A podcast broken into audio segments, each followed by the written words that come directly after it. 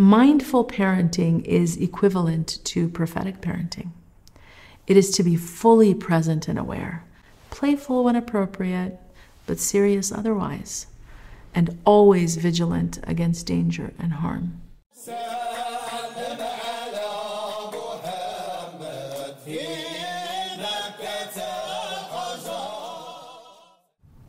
بسم الله الرحمن الرحيم اللهم صل على سيدنا محمد وعلى اله وصحبه وسلم تسليما كثيرا السلام عليكم ورحمه الله وبركاته My name is Hosai Mojaddidi, and I'm honored to present on the topic of raising mindful children, duties of parents to awaken the hearts of their children for Zaytuna College's first spring program 2022. Raising children today involves immense struggle given all the assaults on their minds for their attention? How do we protect them? What strategies can we use to keep them focused on what's important? This lecture will cover the theology of home. How can we make our homes more mindful places of tranquility and peace? How can we keep our children protected against the current forces pulling them away from their parents? The Prophet ﷺ was a father. What were his parental practices? And how did he treat children and help them come closer to God? According to research published in the Journal of Child and Adolescent Mental Health, in order to raise well adjusted and confident children, parents fare better adopting an authoritative approach as opposed to an authoritarian one. For the modern parent, however, this is easier said than done, as pervasive social and cultural trends influenced by competing philosophies and political movements question the very legitimacy of parental authority. Today, Muslim parents, as well as those from other faith traditions, face unprecedented challenges raising children due to the modern zeitgeist, which frowns upon religious tradition and looks favorably upon a progressive, postmodern world where systems of authority, including institutions like marriage and family, are reimagined, restructured, or completely dismantled and replaced. It is no wonder that our Prophet ﷺ warned us in the great hadith of Jibril السلام, that toward the latter days, the slave girl would give birth to her mistress. this was reported in Sahih Muslim. Imam Ibn al-Hajar al-Asqalani rahimahullah stated in his commentary on this hadith that this meant children would become defiant, disrespectful, and abusive toward their parents, the same way slave owners abuse their subjects. In a national survey conducted in the 1970s of 600 families, about 1 in 11 households reported experiencing child on parent violence. The authors projected from their findings to estimate that more than 2.5 million adolescents were reported as having struck a parent at least once, and 900,000 had been involved in acts of severe violence against a parent. More recent data published in 2017 suggests this number is actually between 5 to 22 percent, which researchers speculate is a gross underestimate, as more often than not, parents and caregivers never report the violence. As these and other alarming familial and social problems continue to rise, we must ask what can be done to protect our households and communities. How can Muslim parents effectively establish parental authority while also implementing mindful Islamic parenting best practices. What are the most effective tools that Muslim parents can learn and teach their households to create homes of serenity and peace? And how was the Prophet wasallam the paragon of perfection as a father? In the well known hadith reported in the Muwatta of Imam Malik, the Prophet ﷺ said, بُعِثْتُ لِأُتَمِّمَ حُسْنَ الْأَخْلَاقِ I have been sent to perfect good character. Thus, possessing good character and virtue is a goal that every Muslim must strive to achieve. And naturally, the starting point is early childhood, as we are creatures of habit. Imam al-Ghazali rahimahullah in Ihya Ulumuddin in the chapter on raising children states, Know that the method of bringing up children is one of the most important and essential matters. The child is a trust in the hands of his parents, and his pure heart is an unblemished precious stone, free of any engraving or form. It is amenable to being engraved and molded in any direction.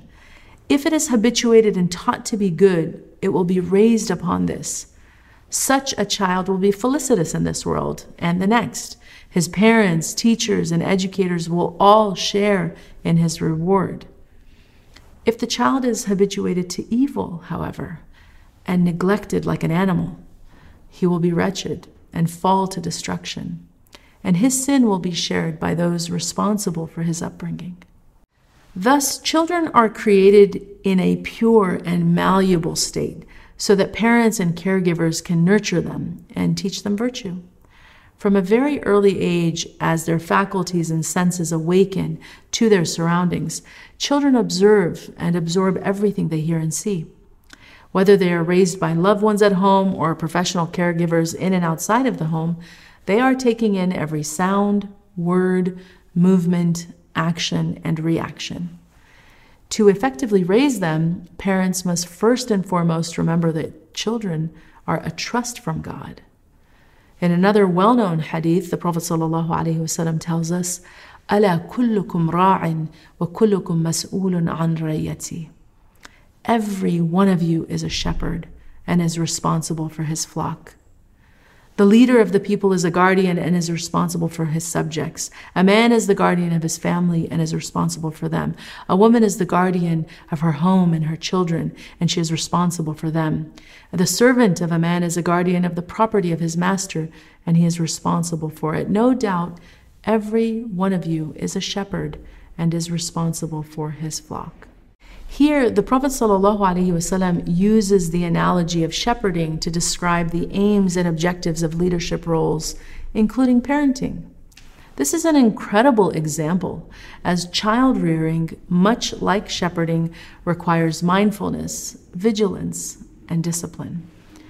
For example, a parent who is distracted and not paying attention to what their children is consuming, who they are spending time with, or whether or not they're playing within the appropriate boundaries and being safe, is negligent in a similar way to a shepherd who leaves his or her flock unattended without any provisions in an open area vulnerable to predators. In many households today, children are left unattended for hours with few limitations on what they can and can't do. Even when adults are present in the house, with the proliferation of media and devices, including TV, streaming services, video games, the internet, and social media, children have free rein to consume and explore beyond any reasonable limit, and often suffer great detriment to their mental, emotional, physical, and spiritual well being. The latest Pew Research survey about children and technology, published in 2020, suggests that parents are overwhelmed and struggling to find a balance. Fully 71% of parents of a child under the age of 12 say they are concerned their child might be spending too much time in front of screens. Not surprisingly, however, when asked about their own screen time usage, more than half of parents overall, 56%, say they spend too much time on their smartphone while about 7 in 10, 68%, say they are at least sometimes distracted by their phone when spending time with their children. A shepherd must not only care for and manage the provisions of his or her flock, but they must also lead them to safe pastures, look out vigilantly for predators, and return them unharmed. A parent whose eyes are fixated at a screen and not on their children is incapable of leading themselves or their children to anything but harm. Mindful parenting is equivalent to prophetic parenting. It is to be fully present and aware, playful when appropriate, but serious otherwise, and always vigilant against danger and harm. Mindful parenting is also to actively struggle against one's ego or nafs and embody prophetic character, which is a vast subject that must be properly studied, but a glimpse of which has been beautifully summarized by Sayyidina Ali radiallahu an, who said, The Prophet wasallam was always cheery of disposition, easygoing and compassionate he was not boorish or coarse or raucous or vulgar or critical. He did not overpraise or jest, and he would ignore that which he disliked. He would not dash the hopes of anyone who hoped for something from him, and they would not be disappointed. He withheld from himself three things debate, excess, and that which did not concern him. And he withheld from the people three things he would never criticize or disparage anyone. He would not seek to shame anyone, and he would not speak about anything unless he hoped to be rewarded by Allah for it. The Prophet ﷺ was consistently virtuous with everyone he encountered. As a father, he showered his children with love and affection while modeling excellence at all times. Many stories from the Sira bring to life how he treated children delicately played with them, joked with them, and empathized with them. Whether he was praying and his grandchildren were climbing his noble back, or he was consoling a young boy who lost a pet, or he was lovingly greeting his beloved daughter and walking hand in hand with her, he was fully aware of the children in his orbit and gave every one of them their due, the right to be seen, heard, and shown love and compassion while simultaneously being taught and directed to virtue. As our beloved Wasallam taught us, among the rights that children have over their parents is a sound and solid education, one that edifies and leads to upright character and God consciousness.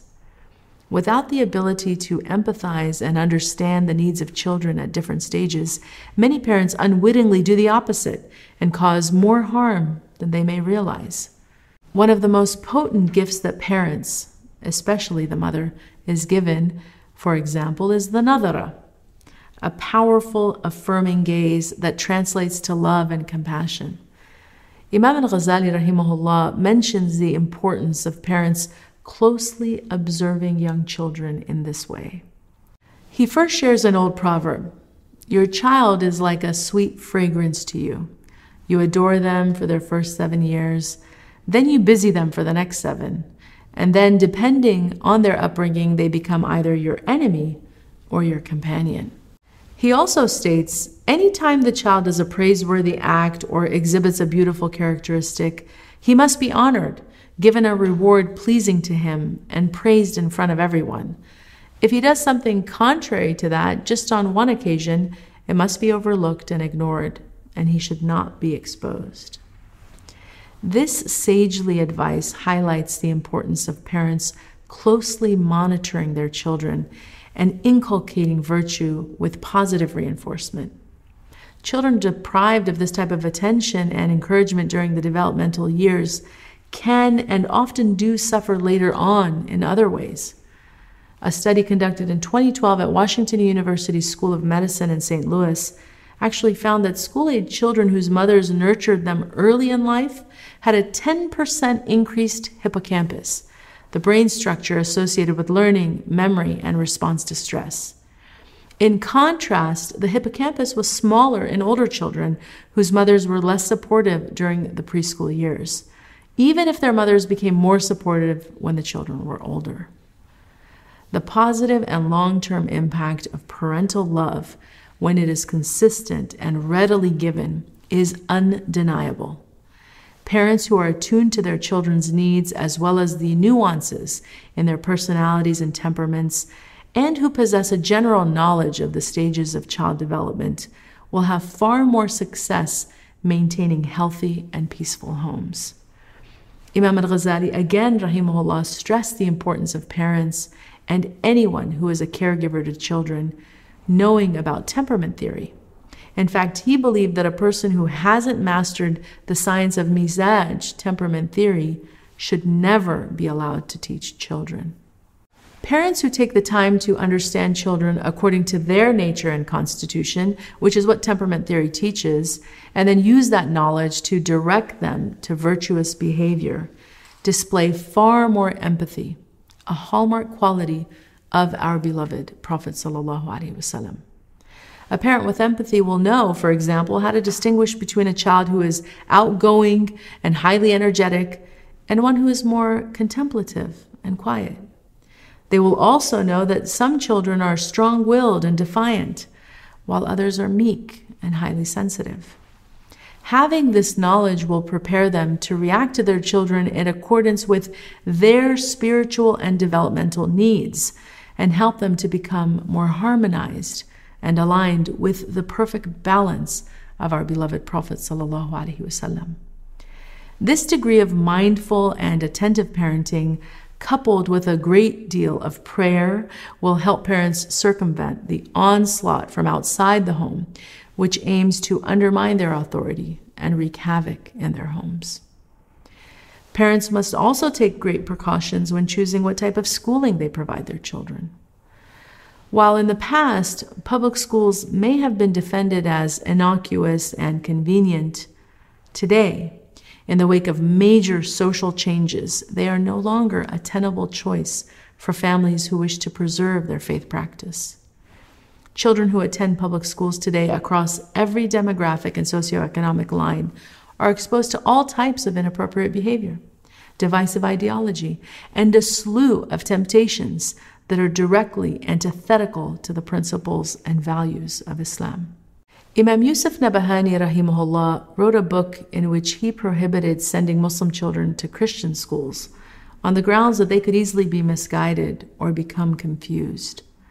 Secular schools today, which are entirely devoid of any mention of God and are increasingly overrun by a pervasive, progressive, liberal culture vehemently hostile toward religion, are a much more significant threat to our children's faith.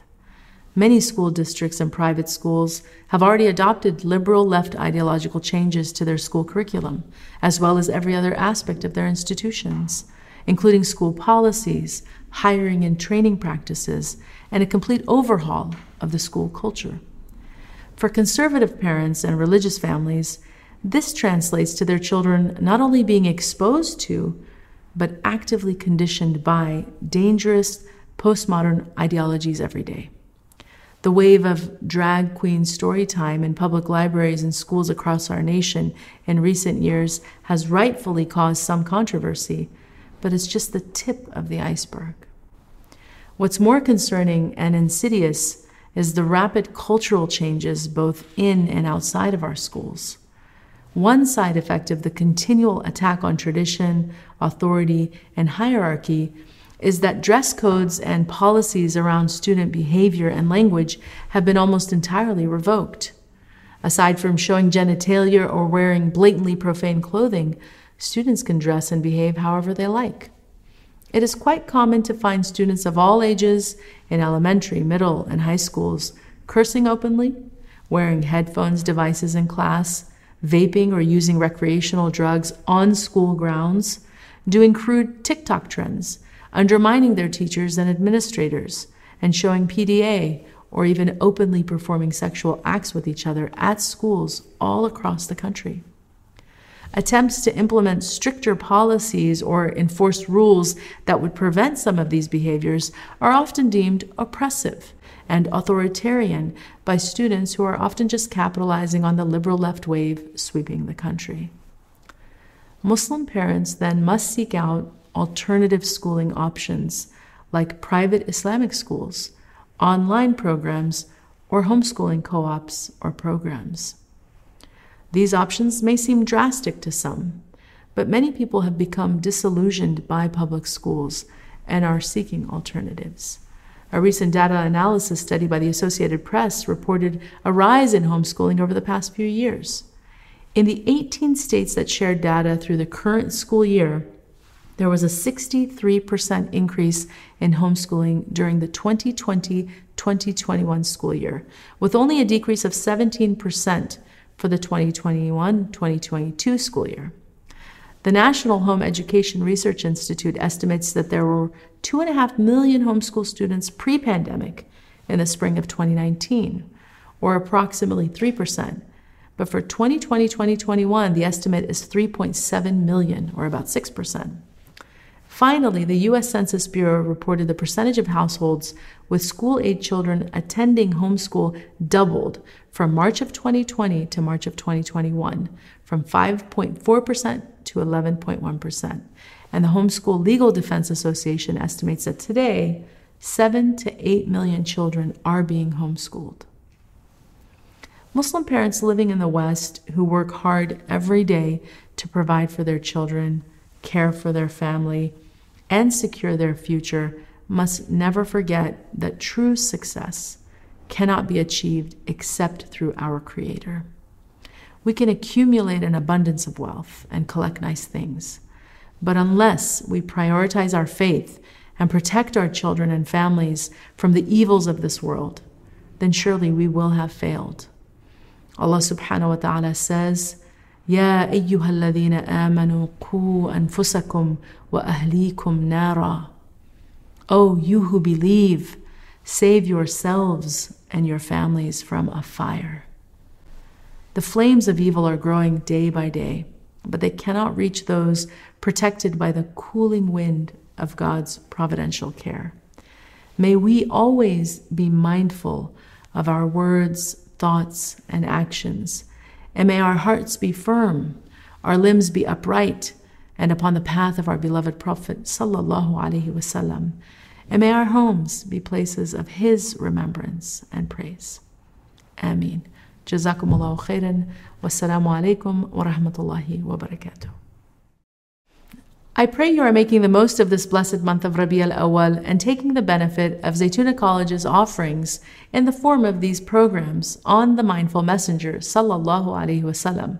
Hopefully, you plan to gradually follow the footsteps of our beloved Prophet and cultivate mindfulness in your life. I urge you to follow Zaytuna College's YouTube channel and support the 12,000 strong program to strengthen the college for future generations. Jazakumullahu khairan.